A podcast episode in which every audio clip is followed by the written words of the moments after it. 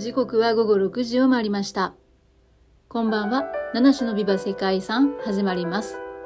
この配信は毎日一つの世界遺産とその世界遺産からイメージする世界遺産言葉を私七種が勝手に紹介しております。今日ご紹介する世界遺産はシダーデベーリャ・リベイラ・グランデの歴史地区です。これはカーボベルデ共和国の首都プライアのあるサンティアゴ島の南に位置する世界遺産です。はい。まずはカーボベルデ共和国についてなんですけども、この国は西アフリカの西の沖合の大西洋マカロネシアに位置しております。バルラベント諸島とソタベント諸島からなる共和制国家で、首都は、まプライアですね。この島国は15世紀から1975年までポルトガル領でした。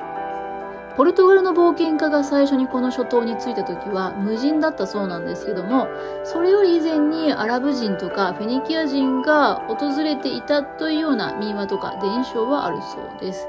他にもギニア海岸地方から様々な民族の漁師なども訪れていたと考えられています。えー、このえー、ポルトガル領になった背景なんですけども、1453年ですね、オスマントルコがビザンツ帝国を滅ぼしてボスポラス海峡を掌握していた時代、ヨーロッパの商人は地中海ルートを使えなくなったので、新たな航路の開拓を必要としてしま、えー、していたんですね。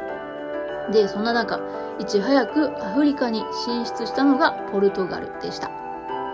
1462年にポルトガル人居住者が初めてサンティアゴ島に到達して熱帯地方で最初のヨーロッパの植民地となったんですね。ポルトガル語で大河という意味のリベイラ・グランデと名付けられたこの町はアフリカ大陸から奴隷を輸出する際の中継港として急速に発展しました。アフリカ中西部における奴隷貿易の中心地となって1590年には港と港を守るレアル・デ・サンフェリペ要塞が完成してリベイラ・グランデは流星を極めました。バスコ・ダ・ガマやコロンブスも立ち寄った大航海時代の重要な交易ルートの一部であった。リベイラ・グランデなんですけども18世紀に入ると海賊の襲撃に悩まされるようになって、結果的に荒廃してきました。1770年にカーボベルデの首都が東のプライアに移されると、リベイラ・グランデは古い都市という意味のシダーデ・ベーリャという風に呼ばれるようになりました。ね、この町にはその時代のですね、二つの教会であったり、王宮の要塞、16世紀の大理石の柱が印象的なピロリ広場などですね、まあ、当時の街並みが残されています。シダーデベーリアは熱帯地域に初めて建設されたヨーロッパ植民地の姿を伝えるだけではなく、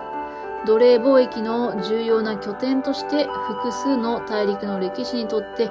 重要な役割を果たしたというふうに評価されております。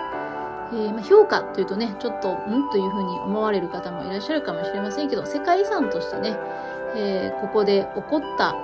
歴史っていうのを忘れてはいけないとか、教訓にしていかないといけないとか、そういった意味で、えー、重要であり、うん、大切にしなければいけない意向ですね、えー、残していかなければいけない意向であるっていうね、評価がされたっていうことだ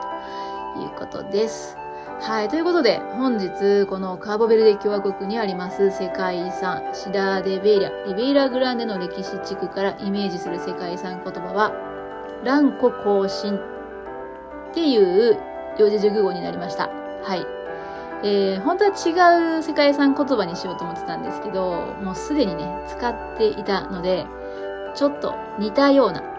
言葉にしてみました。乱古更新というのは古い事柄を振り返ってみて新しい問題について考えることだそうですね。うん。